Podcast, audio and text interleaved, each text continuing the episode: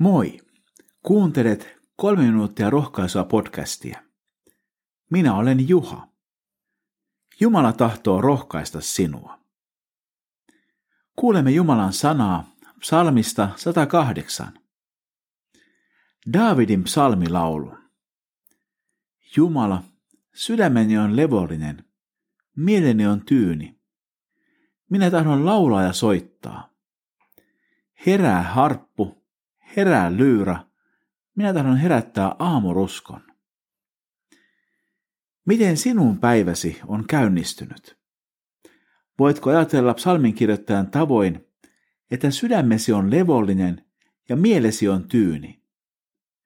Se ei ole aivan helppoa tässä kiireisessä ja levottomassa maailmassa. Että tämä olisi mahdollista, meidän Jumalan suhteemme tulisi olla kunnossa.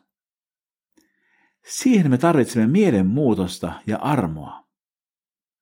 Päästäkseen yhteyteen Jumalan kanssa, ihmisen täytyy hylätä omat väärät tiensä, kääntyä Jumalan puoleen ja turvautua hänen armoonsa. Rauha löytyy, kun saamme synnit anteeksi Jeesuksen ristin tähden. Silloin sydän on niin levollinen ja mieli niin tyyni, että voimme vaikka laulaa ja soittaa. Myöhemmin psalmissa sanotaan, auta meitä, me olemme hädässä. Turha on ihmisten apu. Jumalan voimalla me teemme suuria tekoja.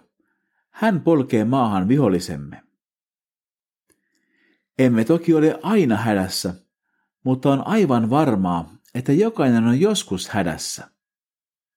Ja kun ahdistus on tarpeeksi suuri, niin tulee kyllä tunne, ettei ihmiset voi auttaa meitä. Kun olemme tekemisissä elämän ja kuoleman kysymysten kanssa, apu voi tulla vain ylhäältä. Tarvitsemme voimaa Jumalalta.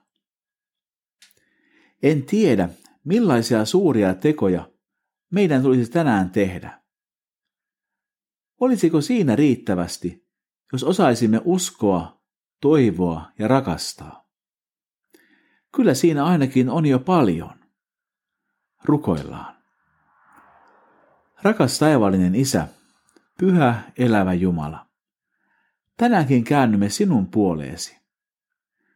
Anna meille armosi niin, että sydämemme voisi olla levollinen ja mielemme tyyni. Auta meitä, kun olemme hädässä. Jeesuksen nimessä. Aamen. Siunattua päivää Jeesuksen kanssa.